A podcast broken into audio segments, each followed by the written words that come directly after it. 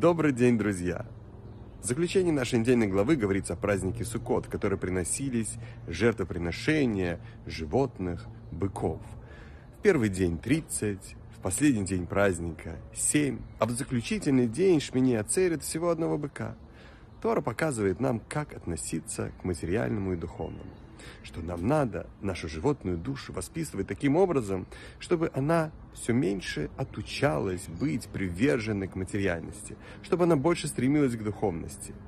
Тогда у нас будет возможность точно так же, как в последний день праздника Суккот, сделать качественный скачок и быть довольным в этом мире совсем малым материальным и наслаждаться духовно в полной мере. Прекрасного вечера и шаббат шалом.